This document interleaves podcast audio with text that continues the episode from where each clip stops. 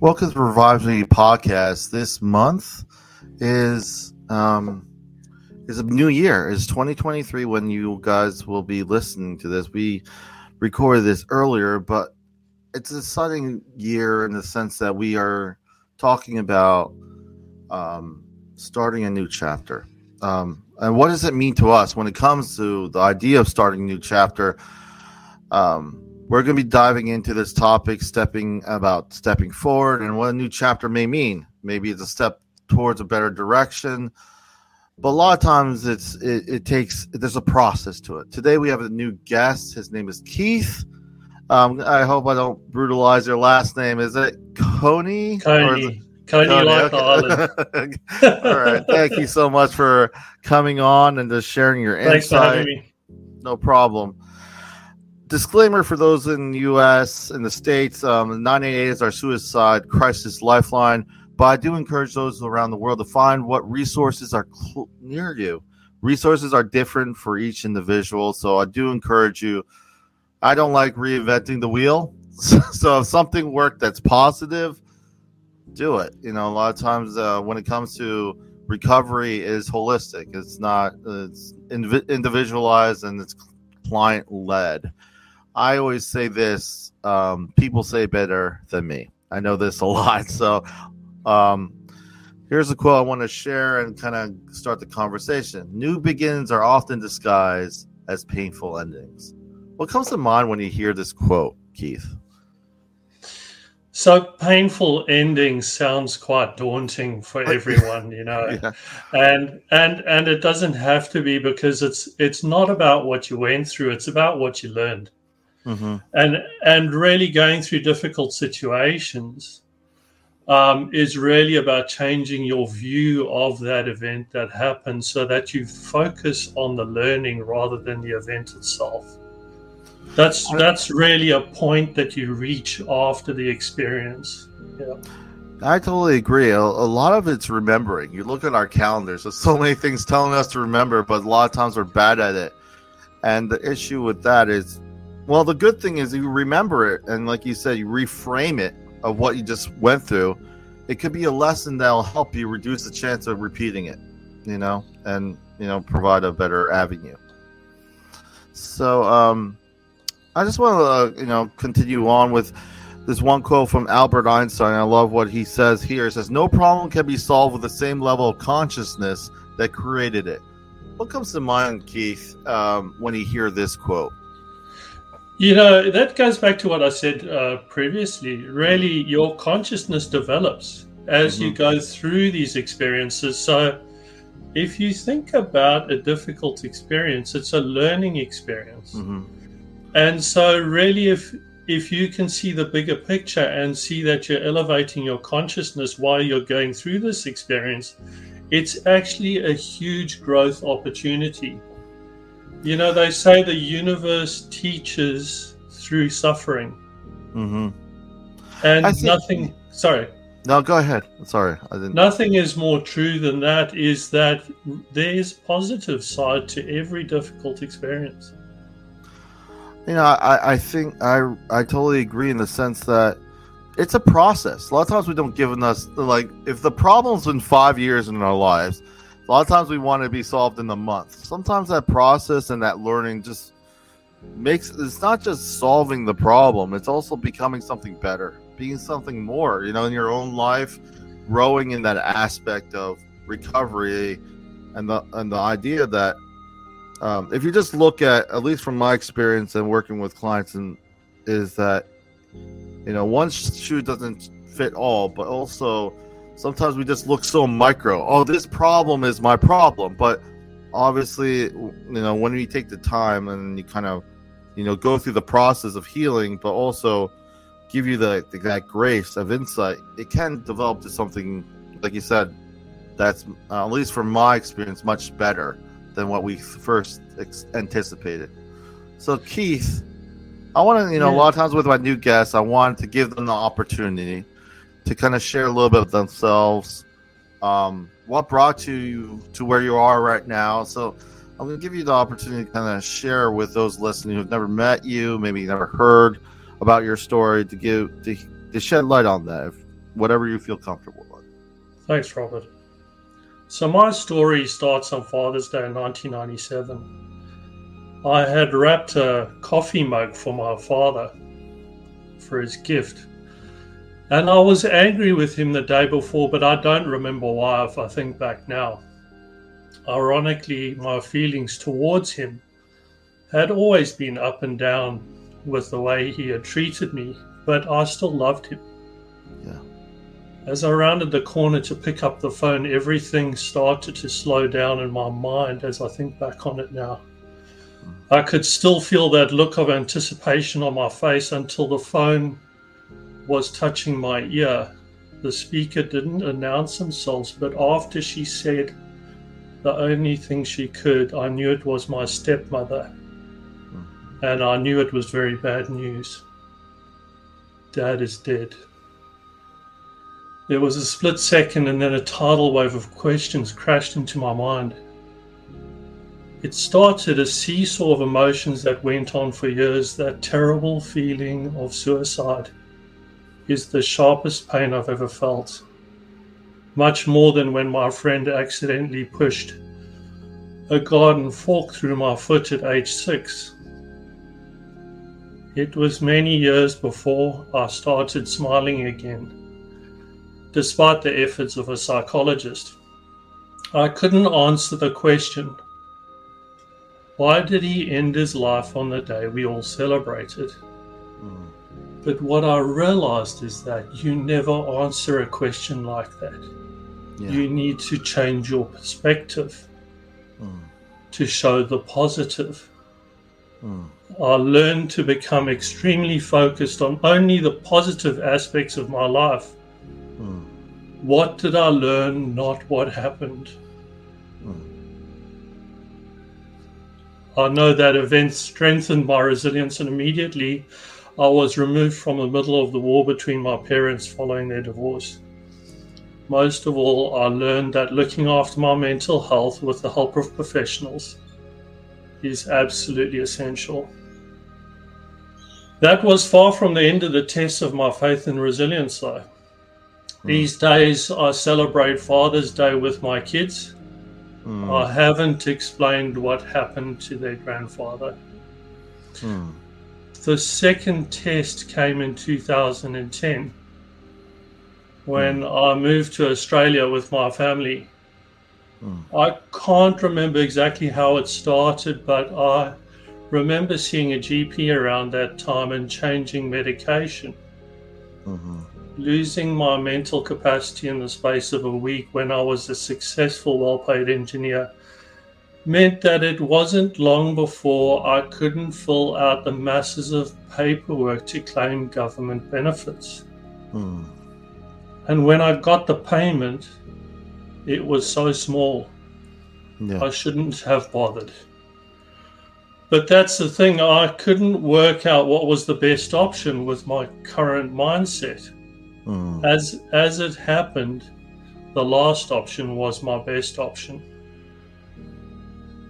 By that stage, I realized I was not going to be able to keep my house. I was broke and I hadn't been able to work for a year. Mm. I had exhausted every option. If it wasn't for the unexpected generosity of an anonymous person, my life would have been taken down a very difficult path. Mm. Around this time, we had our second baby. I don't know how I drove to the hospital. The baby almost dropped right next to me in the front seat. In mm. the end, we made it just in time for me to catch Charlie in my bare hands. Mm. Looking back, it was an incredible moment, but at the time, I described it as a train wreck. It wasn't long after that I walked into the hospital and was involuntarily sectioned with bipolar. Hmm. I was 35 years old, and that was the first time I realized I'd just had my fourth mental illness. Today I know diagnosis is not necessary. I lost eight years from my career. I stood up and told my story for the first time with no preparation, at a mental health training course, I got an avalanche of support. In 2018, I spoke to 300 personnel in the Air Force. The commanding officer said afterwards, We talk about moral courage. Mm. Here is someone who has shown so much moral courage. And then he shook my hand twice. Mm. I felt so driven to make a huge impact in mental health in the world. Mm. That was when I st- started supporting very sick people. As of today, I've supported hundreds of people out of every diagnosis in short periods of time. I gave my first international speech to the seventh annual Mental Health Congress in September 2021. My 16th international speech was the third World Mental Health Congress in June 22. During that period, I did not see any other lived experience speeches at that level. Mm. My experiences gave me courage, resilience, freedom, and excellence.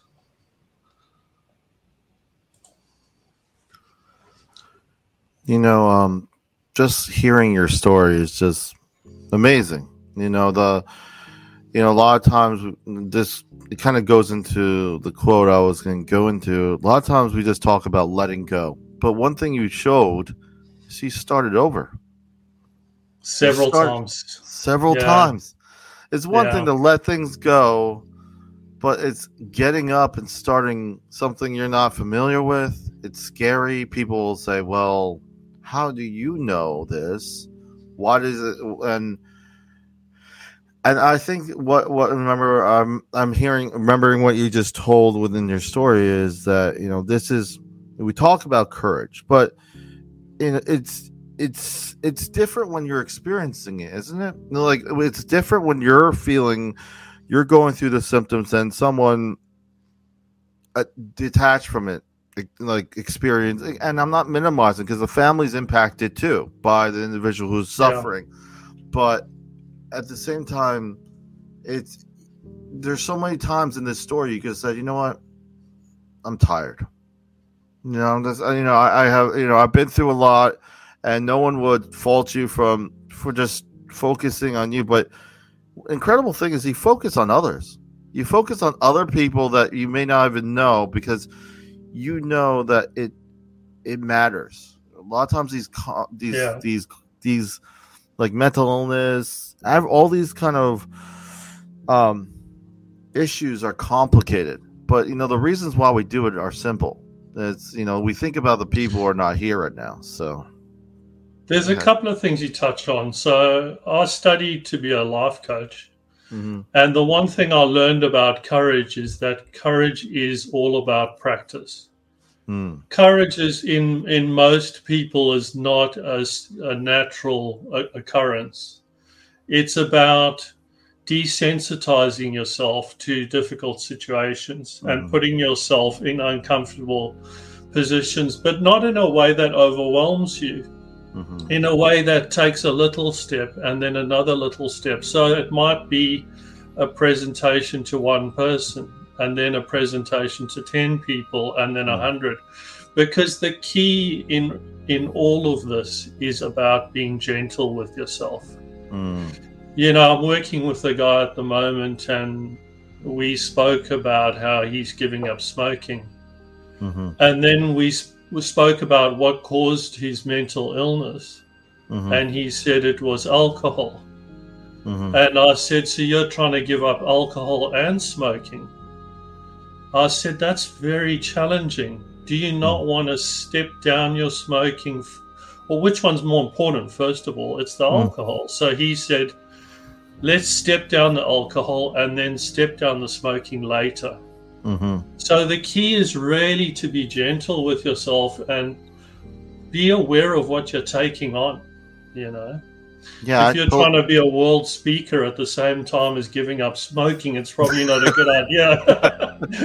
yeah, it's it's like uh, you know it's reachable goals because you don't like at that moment you're making these big decisions. It could be discouraging if you overwhelm yourself and it all falls. Exactly. Yeah. You know, in the I, I do like how you present that. You know, alcohol, smoking, it's hard. People struggle with just quitting smoking, and you're going to stop alcohol. And alcohol is interesting because it's also cultural. You know, a lot of times you do a lot of things. If you're a heavy drinker, even if you're not, you're just with your buddies and drink. It's hard to break that cycle. If and, and also the stress of life. So Some people find habit forming and habit breaking very easy, and Mm-hmm. some people don't. yeah, And for those that don't, they need to step out of it in a slower way. yeah, Yeah.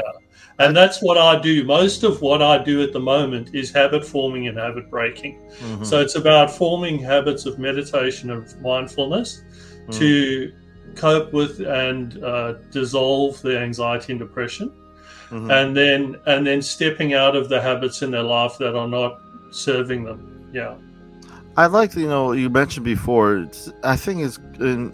Uh, I heard a verbiage call it healthy tension. Like it, like it's like you kind of find some uh, healthy criticism. Like you're you're digging for like a little bit of the yeah, idea. the exactly ideas- right. Yeah, it's like Something um, that challenges but doesn't break you. exactly. Um, it's it's a really good team building thing, especially if you're working in the company and you have a small group. It's good to have that kind of because accountability is only a bad word when you don't feel like you're around people you can trust or even yourself. Accountability is not a bad word. It's something you drive towards in a way. Yeah. wanna- yeah. But you know the, the the other thing that runs in parallel to, to the that discussion Mm-hmm. is is learning never to give up. Yeah. This is a huge, huge issue. And once you go through uh, a mental illness, you know, like my experiences, I don't give up with anything. But I'm sure there's something that I could experience in my future that Mhm. will really want to make me give up and really challenge me. And that is, again, that tension. Mhm. It's teaching me more tension in my life. As long as I can take on a, a manageable amount of it, then I'll, I'll I'll recover in a reasonable amount of period. But if I take on too much, it'll take mm-hmm. me longer and it'll be harder. But really, not giving up is another learning lesson because mm-hmm. a lot of people just can't face what they're dealing with and end up trying to, you know, end up saying, I, I can't do it, I give up. Mhm. And it comes down to who've you got around you, Mhm. you know, who've you got supporting you, and those sorts of things to to lift you up again. Mhm. So there's a lot of factors involved in recovering. There's not one thing Yeah. but the the more the more the more you, the more uh, events that you can recover uh, recover from, the stronger you become. Your resilience goes up, Mm, yeah. and and and that makes the rest of your life so much easier. Yeah, and I, I do like how you mentioned the people around you. Well, one thing I, I've learned is, you know, friends change. It's not that I don't feel ill about my friends of my college years or whatnot, but you have priorities are different. So maybe you have different focuses. Uh, sometimes we put unrealistic kind of attachments or loyalties to, and you're dragging this friendship on. Not to say that you have any ill intent to them, but sometimes you have to prioritize your life in a way that makes sense to what you're trying to strive for.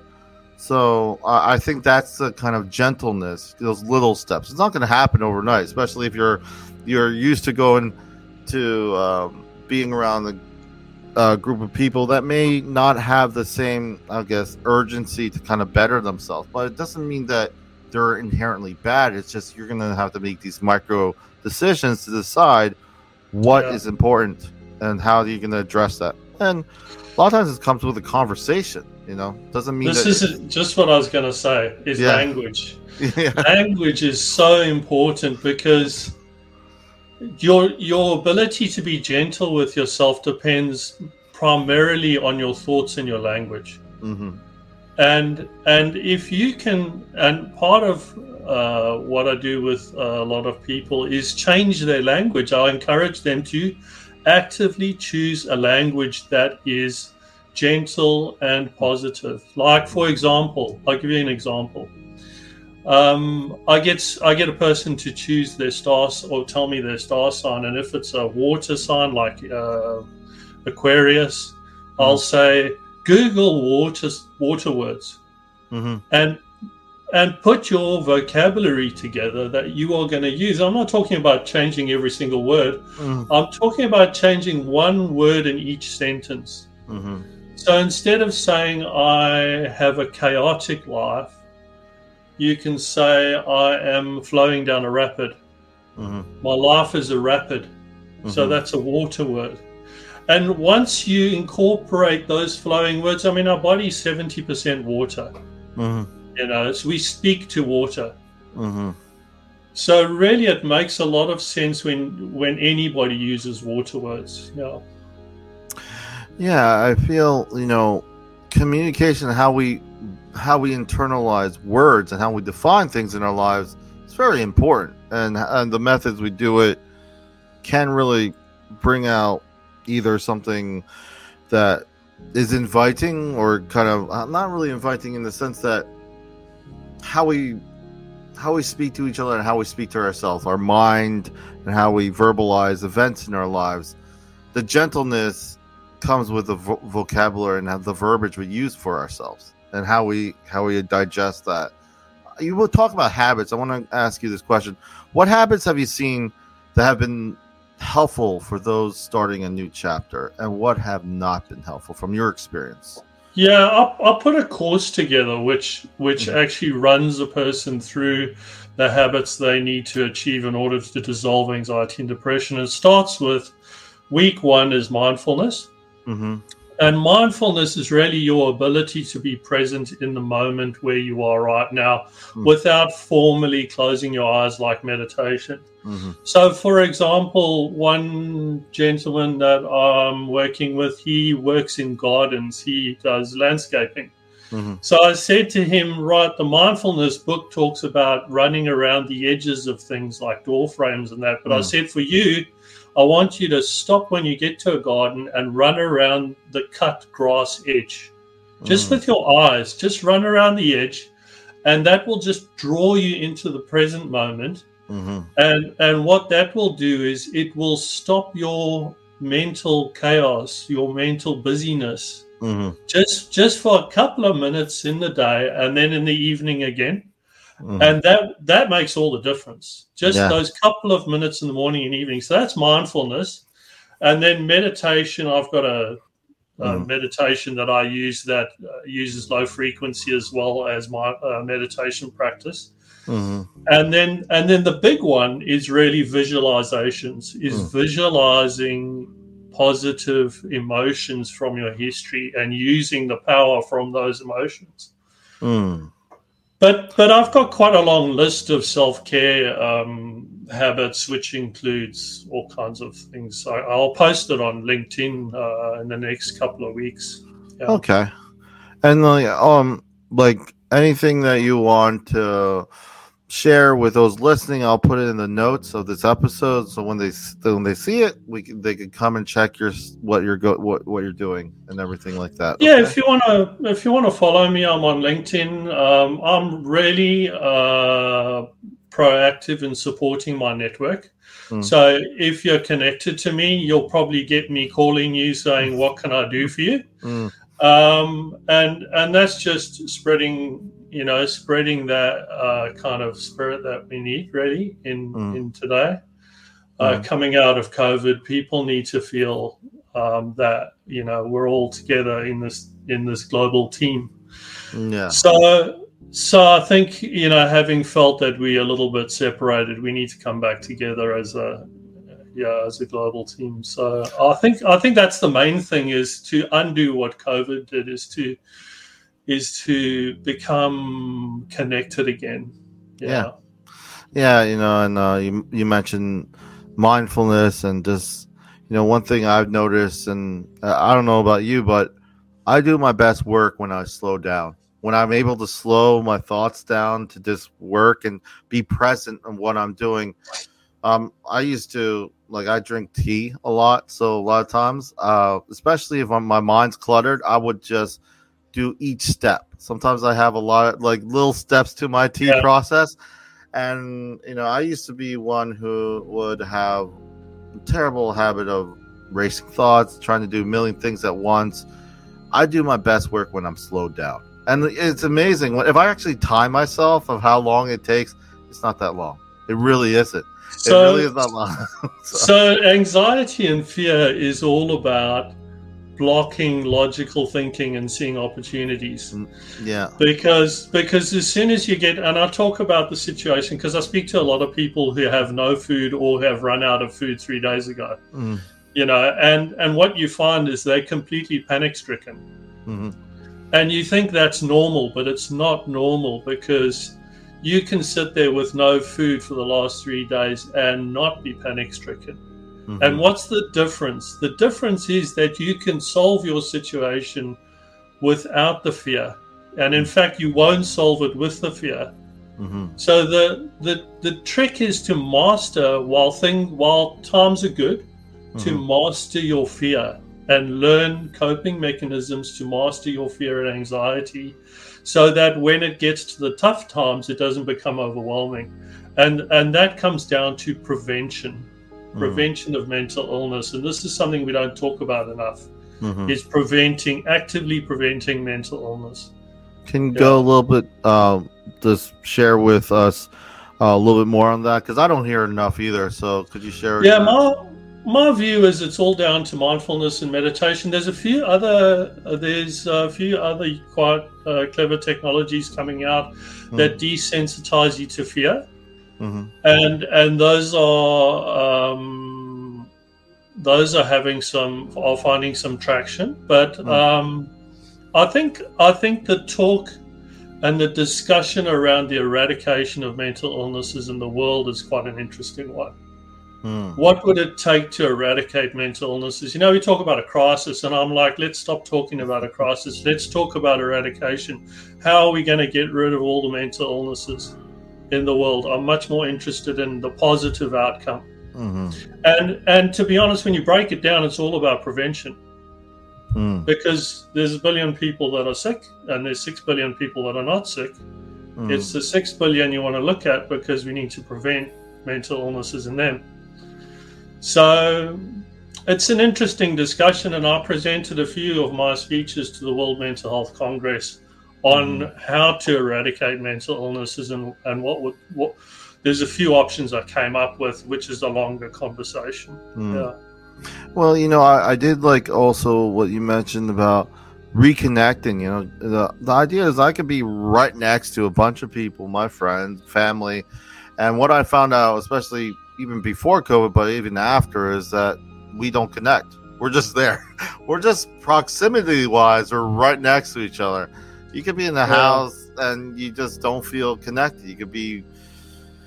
Uh, I, the, usually use the verb of the the the term home versus a house. For for me, a home describes something more sometimes less tangible, but it means more than just a house. And a house is just a structure, you, you shelter, but something about home kind of promotes connecting.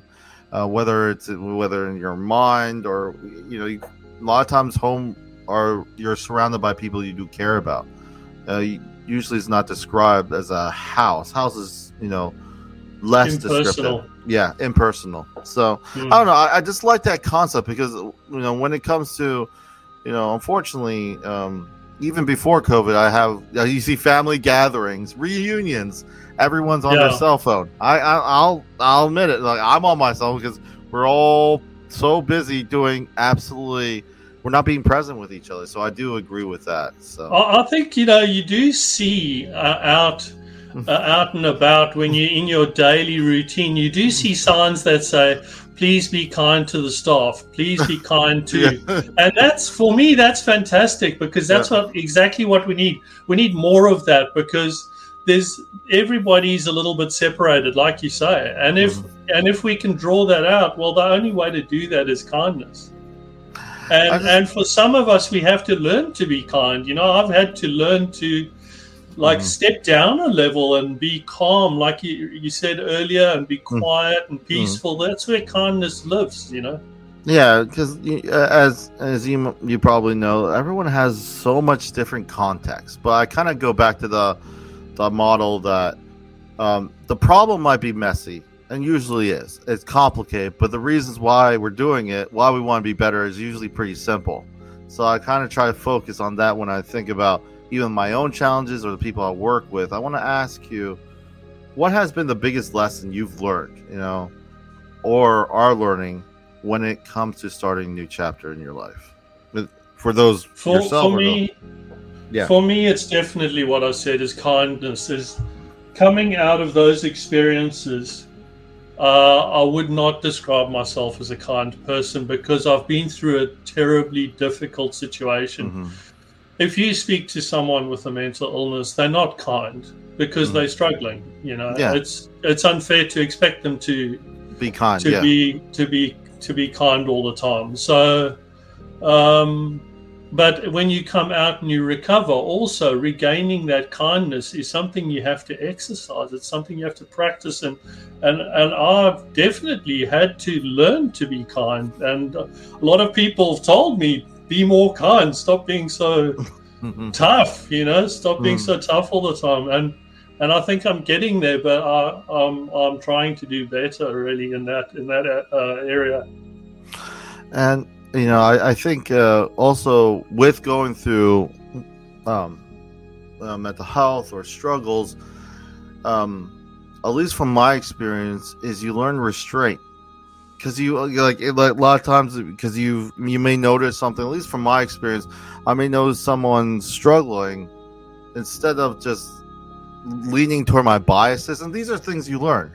You kind of you you have restraint, and you you you you, you don't just immediately just respond, and that's something I've at least personally felt I've learned lesson I learned because you're right. Hurt people hurt people. You know, when you're that hurt in mental health, if you're struggling with either yeah. substance use it's it's i like what you said it, it's totally logical but we don't like to say because it seems messy but it's you know we're going to speak plainly if you're hurt likelihood of you want you hurting others it's just unfortunately can be a, a reality but, but that doesn't have to be but look at the benefits of recovering Mm-hmm. For example, okay, and, and, my psychologist says I'm a little bit outside the norm going to international conferences and telling my mm-hmm. story, but that's not going to be a, a common th- thing for everyone because it's a very intimidating situation. But mm-hmm.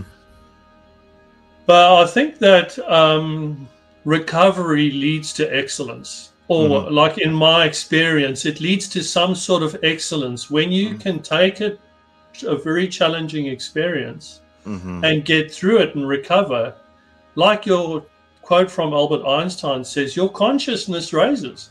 Mm-hmm. Yeah. And you become a person on a different level and mm-hmm. you become equipped to deal with life in a more, in, in a, on a higher level. I mean, for me, it meant I had a spiritual awakening in the end, mm. yeah. which is a very sort of extreme, uh, positive experience. Yeah, and I, you know, to piggyback on the the quote that I uh, shared with Albert Einstein, the opposite's true. If you're gonna use the same kind of mindset that brought you in that situation, usually it's harder to get through it. I'm not saying like uh, so. If I'm, it, it, I like the word excellence. I've read it a lot because it, you know we, we didn't say perfect because there's nothing really in the sense perfect it's excellence because there's room to strive to better, um, to be better in this this process, and it also provides an avenue of grace that you have for yourself during this process. I want to ask yeah. you any, any, final thoughts. You know, we're gonna share. You know, this you know, when people listen to this, it'll be we just it'll be just turned to 2023. So this is a new year. People are like, ah. Oh, what now? They make resolutions that they'll never feel like I never keep these resolutions. What would you want to say as a final thought as we wrap up uh, our talk today? Well, I'm asking a question at the moment that I don't have the answer to, and mm. And the question is: Is there unlocked excellence in people with mental illnesses because they're going through the struggle? Even if you just kicked your toe, that's a struggle, mm-hmm. you know. mm-hmm. and you come out of that a different person. It might only be in a small way, mm-hmm. but every struggle that we go through has an unlocked excellence for us to step into.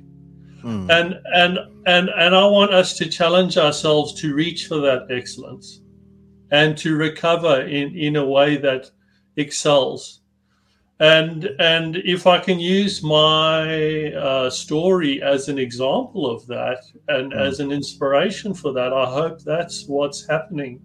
Is people hear this and go, "Gee, look what this guy's done. Maybe I can do it." Mm. You know, and that's that's why I stand up and talk about this. You know, um, not everyone can, but. Mm. Uh, well, it's, it's I, I that's part of the my whole like passion about doing the podcast is that there's so many stories out there that I know impact people in different ways. And I do want to say thank you so much, Keith, for coming on and sharing your insight with us and your thank story. You.